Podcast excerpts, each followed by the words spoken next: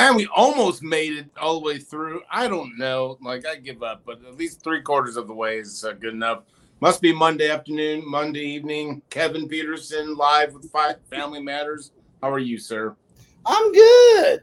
I'm good. I'm good. I'm good. How are you today, sir? Good, good. You joined us from uh, Denver, Colorado. We can never keep track of you. You're all over the place, international. I, you know, I just don't sit still well. You know, I, I, I, don't know what it is. I just got, I got to keep it moving.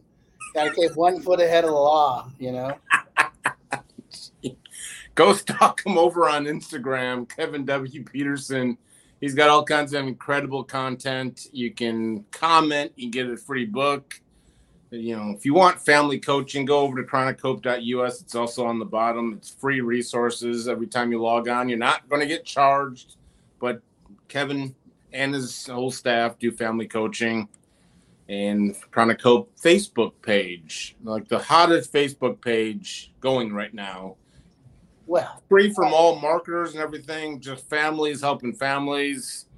Chronic Hope Facebook page, check it out. And uh, you got a lot going on. Like you travel a lot, and you got a lot going on in the Chronic Hope. Yeah, you know, we got we try. I mean, just kind of just trying to just trying to spread the good word, spread the gospel of hope and faith. yeah.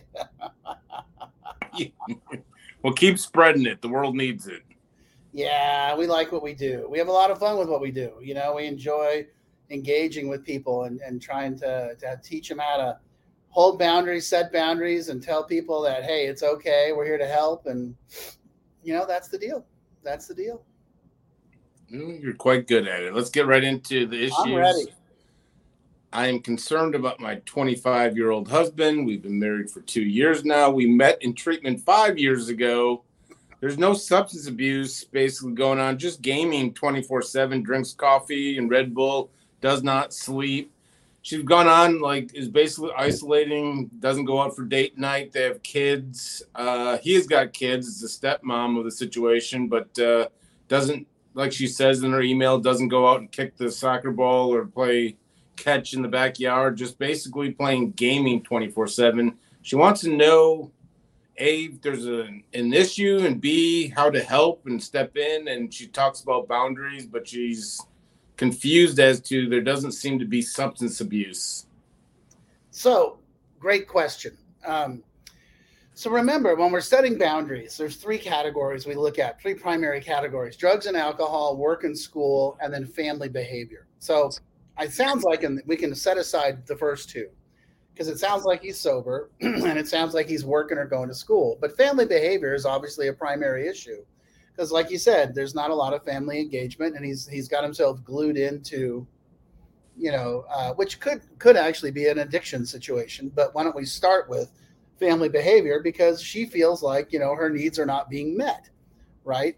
That you know, her needs as a partner are not being met, and her needs as a mom, you know, needing a, a father for the children are not being met. So, how I would respond to that is, you know, sit him down and say, hey, you know, I love you, but this isn't working for me, you know, and I need you to be less engaged with the gaming and the television and more engaged with me and the kids. And start with having that initial conversation and see how he responds. And if the initial response is, you know, I don't know what you're talking about, I don't have a problem. you know, we have a problem. So then we take it to the next level and we say, okay, you know, hey, I feel like we need to talk to somebody because this isn't working for me. And we go from there and see what happens. And, you know, and, and maybe bring in a, kid say, I like, I'd like us to talk to a couples counselor, you know, and, and then, you know, we can definitely help you wherever you live. We can help you find someone to talk to about that. Um, and if he's in recovery, you know, is he going to meetings? Does he have a sponsor? Is this something that you can, you know, talk to, you know, and, and get get engaged in that process as well, you know? Um, and, and that's how I would go about dealing with that. Gaming and gambling are the things coming up more and more now. When families are calling, it's substance abuse and mental health issues. But I'm just telling you, gaming and gambling are becoming more and more prevalent in just my phone calls. So it doesn't oh. seem out of the norm to bring this up. But uh, alrighty. My husband and I told my 34 year old son we would get him his own apartment if he went to treatment and did 30 days. Facility says this that his own apartment is a terrible idea. But we promised, Kevin. So here's one of those moments, mom and dad, where it's okay to break your promise because you made the promise based upon probably a bad idea. And and so what I would say is you're gonna it's I, I get this all the time, by the way. It's like, well, we told them we buy them a car or a house or you know, or whatever. And I'm like, yeah, I get it. But I think one of the things we have to grasp and understand is that you were bribing him. And that's old family behavior. And we're to get rid of the old family behavior. So we're no longer bribing people to do the right thing. What we're to do instead is hold them accountable and hold boundaries. So it's okay to go back and say, you know what? We realized we were wrong and we're not going to do that. Um, what we will do is continue to support you as long as you're willing to engage in treatment, whether that's inpatient, PHP, IOP, sober living we will continue to pay.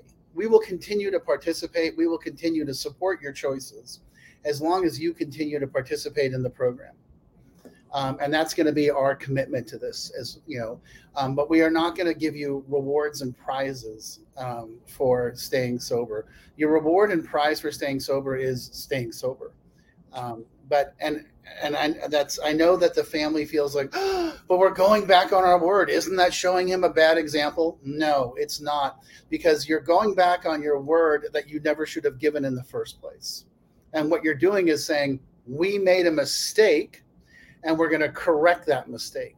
Because the truth is, if he gets out of treatment and you set him free into his own apartment and probably his own money, it, he's going to go right back out. So that would be one of those moments. There was a great ad that the uh, uh, the drug drug free America or some government council put together put a couple years ago or ten years ago. It said it's okay to be a hypocrite, you know, for parents. So it's like, how do I tell my kid that he shouldn't smoke pot when I smoke pot? They're like, it's okay. We're giving you permission to be a hypocrite, and it is okay, you know, and because you know. Uh, sure i you know i know people that say that i smoked pot when i was a kid i'm like yeah but somehow you managed to quit and get a go to college and get a job and be successful your kid's in the basement smoking pot all day and he's not leaving so that's it's different you know same thing treatment is only part i mean just the start of the journey i think families need to understand this too and i mean I, you know it may have been an intervention situation where they basically just ultimate goal was get him to go to treatment. It's all right, like Kevin said, to go back on your word. But sending him back into his own apartment after 30 days of treatment, I can just tell you that my experience shows like the family always calls back and say something went wrong. I don't understand. He started isolating and went back to old behaviors. So, yep.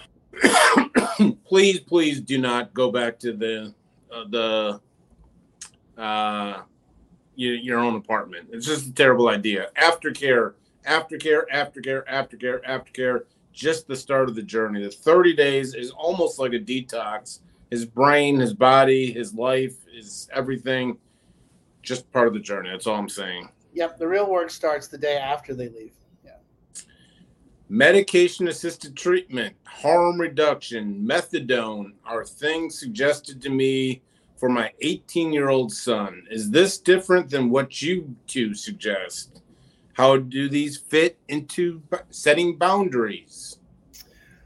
Well, all kinds of buzzwords going around on Google. Yeah, yeah, yeah, yeah, yeah. So, yeah, they are definitely uh, so things suggested for your 18 year old son. So, so let's talk about what those three things are. Um, MAT, method and medication assisted treatment, is uh, certainly something that's become uh, popular recently uh, for a lot of different reasons, some good, some not so good. Um, the initial one is that for people that are struggling with opiates, um, medication assisted treatment is probably a great idea because someone that's taking, uh, especially a large amount of opiates or benzos, um, they're going to need a taper down. You can't just take someone and rip the opiates out of them. Their body's going to react really severely. The same thing with alcohol and marijuana. I mean, it's just it's brutal. Your body becomes dependent upon the chemical and makeup. Um, so while they're in treatment, uh, they'll need that. Um, harm reduction is saying, well, okay, so instead of drinking 24 beers a day, how about we try drinking 12 beers a day?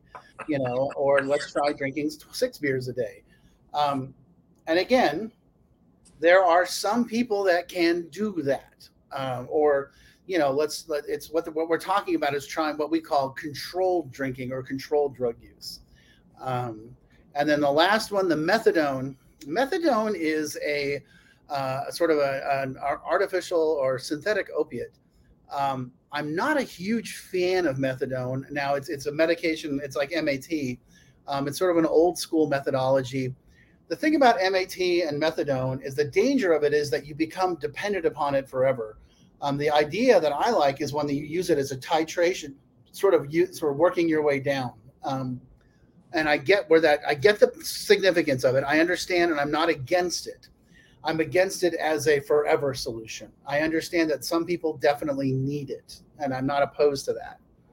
Here's the thing I would say is that for your 18 year old son, I think he probably needs treatment.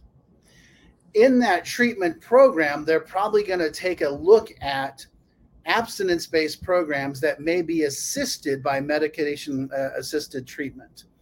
And I think I would definitely listen to what the psychiatrists and the therapists and the program directors have to say there. I do not know your son's case. I do not know your situation. I'm certainly not going to pass judgment or give you recommendations. Um, so that would be dangerous and foolish of me to do so. Um, but those, I mean, I don't know who you're getting these, these who's whispering in your ear, but I would definitely say if if if you're being told medication assisted treatment and you're being told methadone, it strikes me that your son is probably using heroin or opiates, and so inpatient treatment is probably necessity ASAP. And I would get him into help ASAP because I would hate to see him die, which is probably where, you know, that's probably the line that you're getting close to. I hope that makes sense. Well done, sir. Well done. Well done. I think you can throw out harm reduction, by the way. our, our son is in a state run drug treatment facility. He has a few felonies on his record, all drug related. Are yeah. there resources you suggest using to help with job, housing, etc.? You know, um, I don't know what state you're in. I don't know. I'm, I can't. I can't throw resources around for what the situation is um, because I don't know where you are.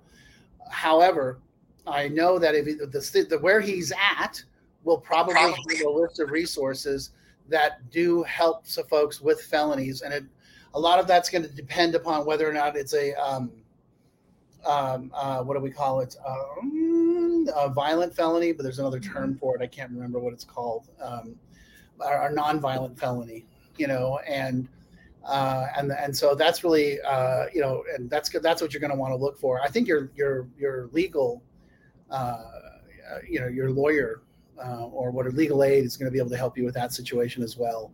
I'm not a good resource for that. Uh, I would say that your probation officer, your legal aid, and whatever treatment program he's in is probably going to have a better better grasp of those resources than I would. Um, it's going to be a, a much harder hill to climb because of that situation, but it is climbable. I have plenty of friends in recovery that have climbed that hill. It's harder. Um, restaurants are always kind of one of the places folks like that. Construction tends to be another place where folks like that end up, um, and it's definitely a tough hill to climb.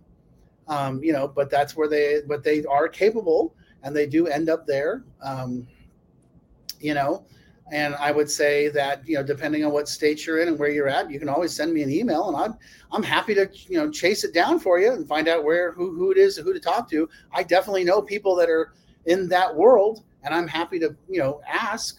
It's my pleasure to ask. I'm always happy to help. You know once he gets into the fellowship too and he gets out of treatment they should uh you know what i love about the fellowship is all different backgrounds all different uh ways to get in that present moment. There's there's always people willing to help and there's always people that may or may not own a company or something like that or have a felony themselves. So yeah. connection communication two things necessary can't really do it for him like kevin always says but i mean yeah there's resources there's you know with his state run i mean i'm sure it's a common uh, you know, there's issue. I'm sure there's resources available if you communicate and, and connect and so forth. Just, just, I know several. I mean, I, I know a lot of success, very successful people that have overcome felonies and so forth. You know, the key is they stayed sober, they got into recovery and, and changed their life around. But uh, yeah. good question. All right. During dinner with my daughter and her sponsor, I learned that my my daughter told her sponsor that she contemplated suicide during her addiction. Aren't sponsors required by law to report suicidal thoughts, Kevin? Uh, no, they are not.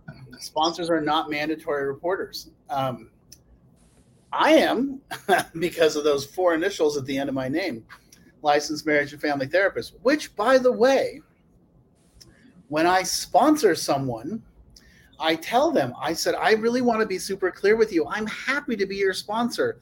I need to let you know something. I am a licensed marriage and family therapist, and that carries a responsibility that there are some things that if you share with me, I have to respond to. And I and if you're going to commit a crime, I have to turn you in. if you're going to contemplate hurting yourself, I have to do something about it. If you're going to contemplate hurting somebody else, I have to do something about that. It's not because I'm a narc, it's because I don't want to lose my career, you know. and, and, I've actually had situations where that got challenged. And I said, whoa, whoa, whoa, stop, stop talking, stop talking. and I was like, you know, what, what, what? I said, you understand I'm a licensed therapist. And, and I was like, I, am I'm, I'm not telling you not to talk. I'm just telling you, be careful where you're going. And it turned out not to be a thing, but I was just like, time out, time out, time out. and uh, that's, no, sponsors are not. And, and on the flip side of that, this is a very important thing to understand as well. Sponsors do not have confidentiality um, as a therapist, I have a limited level of confidentiality um, that, that, actually can get broken through uh, lawsuits. Um, uh, priests, ordained priests do, sponsors do not. And that has been taken to court and, and AA lost. And so let's be super duper clear uh, your sponsor does not have confidentiality. There is no sponsor sponsee covenant. You know, um, so that is um, that is super critical to understand as well. Yeah, I mean it's it's ongoing. I mean, my mom and, and dad kind of. I mean, there's anyone in the heart of addiction has always had that thought of just what if I wasn't here and so forth. And so I know that's you know what Kevin did was perfectly fine. I mean, the thoughts are there, and so if she's in recovery, if she's actively working with a sponsor I'd be willing to bet that uh, I think it's a great. I mean, bring up the question. So so many people have questions over sponsorship, so keep it going. But uh, yeah. yeah, it's it's welcome to addiction. So and sponsorship. Oh yeah. All right, last question. I'm curious as to what it is it was that kept you two sober. What changed? I, I okay. I'm sorry. I don't understand the question. Um, they're wanting to know our experience. So basically, this is a this is the question of like they've been through numerous treatments. You know, people continue to relapse. Why? Why? What made what what happened in our lives? You know, for me, you know, it's getting connected with self, and they want to know how did we how did we what what did we what led us to believe to get us on the path to recovery i guess if oh, i'm reading this oh, if i'm reading this story like despite all the relapses and because I went through eight treatments. I don't know if you knew that or not. I mean, but I so if they no, if they if the family's heard, but you know, I get it all the time when I when people hear you went through eight treatments and they say like, well, what changed? And I mean, it's one of those questions. I wish I knew the magic answer, but I mean, what I always say is authentic, authenticity, number one, first and foremost, vulnerability and, and connection. But when I get when I got connected, vulnerable enough to get connected to myself, and to others, something changed. So that's my easy way out. What do you got, Kevin? Well, let me tell you, Jay. um, what I'll tell you what happened, and it's it's. I was really funny because I was actually interviewed this morning on a podcast about mental health, and they asked me this question, and um, what happened was is that my dad uh, in 1990 uh, sat me down and said, "You're my only son, and I love you, but I don't believe a word out of your mouth, and I'm and we're done." And we took a vote, and you're out, you know. And and I'd heard this before. I mean, I think that's the important thing to understand is that, you know, it wasn't like my mom and dad were like, "We love you, and you need to quit drinking," and I was like, "Okay." You know, I was like, "Oh God, this again," you know, and Jesus, when are you when are you guys gonna knock this crap off? You know, I had come to the belief in my life that this is just the ticket to that. You know, if you want to live the rock star lifestyle, you got to pay the rock star price. You know, and and that means you're just gonna have to live like this. And um, what was what was what was really uh, made clear to me is that I was going to have to start living without my family and and what they did this time around is they locked it down and they didn't communicate with me for six weeks. And i lived in the same town you know and i you know they were just like bang out sayonara. And and uh, and that freaked me out. I mean it really freaked me out. And so i was like okay what do i got to do? And they were like you got to go get help. And uh, and then i started started seeing a therapist and that therapist i saw him with my dad and that therapist really cracked us both open and then my parents went out of town. That, that was, I didn't get sober, you know. And that therapist, my parents went out of town. And then that therapist was like, look, man, you're an alcoholic and you need help. And I was like, yeah. And, and again, that was nine months later. And I continued to drink. I mean, at that point, you know, you know, the last three or four months of my drinking were not great. You know, I mean, just bombs were going off. I was stepping on landmines every day. You know, shit was going south. And I was just like, good Lord, what next? You know, and and nobody and here's the thing, nobody was rescuing me. You know, there was no help. I was, you know, losing jobs, losing girlfriends, losing friends. They were coming to repossess my car. I was getting kicked out of my apartment. And my family was just standing there like, wow, that sucks. Where are you going to sleep? And I'm like, oh, well, can't you hook me up? And they're like, nope. and, you know, and there's just, and I was just like, you know, just getting closer and closer and closer. And, and, and then this guy was like, you need to go to AA. And I was like, fuck it. All right, fine. This is what it's come to. I'm going to those people, you know? And uh, that was the greatest thing that ever happened in my life. So I got miserable. I, I, mean, I got sick and tired of being sick and tired. I got miserable because the people around me stopped rescuing me. Was the no communication for six weeks? Was that new? Oh yeah. Okay. Yeah, they locked it down, and then after that, the part that was really important after that was they communicated with me, but there was no rescues. Yeah. There was there was no, you know, there there was all very much like, okay, cool, good luck. You know, hope that works out. Love you, but no. You know, no money, no handouts, no I was on my own, you know, and uh and I mean I just kept hitting the wall. I mean, every time I turned around, shit was just just when I'm like, what the hell? You know, and and they just wouldn't they i mean i'm and i they told me that it was like man it was hard for them to stand back and watch me just, you know, get the door slammed on my fingers constantly. And they were just like, oh, yeah. you know, and, uh, and so that's what happened. And what keeps me sober. And I, I mean, I'll just be really clear. And this is just, I am an active member of Alcoholics Anonymous. I, I work the 12 steps. I have a sponsor. I sponsor people. That's how I live. And, you know, when I, when I got into, when I showed up, in May 5th in 1991 when I got sober and when I started going to AA, it was drilled into me that, you know, this is how we live. And then the guys that drilled it into me had had 20, 30, 40 years sober and they were like, "Let me be clear. This is it. This is the this is it. There's no secret bonus option. This is it." And I was like, "Okay, I got it. This is it." And and they had lives they had families, they had wives, they had jobs, they had cars. And I don't I don't mean like big money. I mean they had they had a they went to a job every day. They had a house. nobody was no one was threatening to take stuff from them, you know, and and they could pay for dinner, you know. I couldn't do those things. Yeah. you know, Yeah. I was like, shit, man, I want I want that.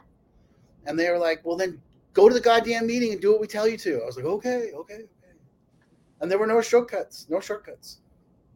Yeah, I mean, it's like you. I believe in that same fellowship and the same program, and I mean, and it's. uh I always people think I'm joking or something. I, you know, because I love humor, I love laughing and and so forth. But I still remember going to my Saturday morning men's meeting with my sponsor that I picked to get out of basically get out of treatment. But he took me to the Saturday morning men's meeting, and he had guys laughing, like genuinely, authentically laughing, and when I realized, I didn't want to admit it to anyone, it's been a while since I I didn't have to force a laugh, like to portray like I was whatever. These guys were genuinely like laughing, and people say, "What what was it?" And I said, "I connected to that," and I just said, like, "Hey, from here on out, if that laughter was genuine, so tell me what to do." And it's the same. I I you know I went Saturday morning. I went to that same meeting. I mean that was 14 years later and some change. So uh, and told that exact same story when someone said, "Hey, what you know? Do you like this meeting?" And I was like, "Well, let me tell you about this meeting. We laugh." And he's like, "What do you mean?" We genuinely laugh. So that's I can't tell you what it is, but for whatever reason, the law of AA and the suggestions. Uh, I just believe I implement it in my life, no matter what, and Yeah. it's changed. Yeah. Yeah. So, You know, and they you know, those dudes are sober and they have good lives still. And the guys that I a lot of the guys that I hang out with, same thing, man. And they're not it's not sexy and it's not exciting and it's not like ooh, but it's just like you know, okay, cool, you know, and we have fun and we have good people and they're you know, it's um, you know, it's just it's fun.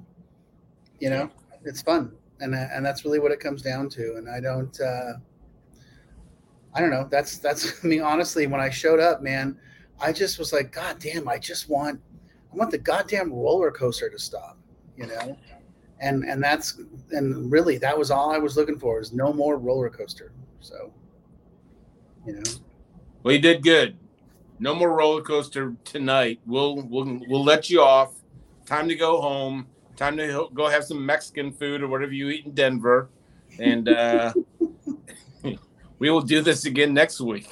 Yes, sir, we will. And I'll be Uh. back home in Jacksonville Beach. keep the questions coming. If you're watching a replay of this, put it in the comments. We'll get to your questions. Keep DMing. Somehow you guys are finding me and getting the questions. Keep keep it coming. We All we right. love them. We love them, and it makes it makes Kevin sometimes a little uncomfortable. So let's challenge the questions. Let's get Kevin uncomfortable.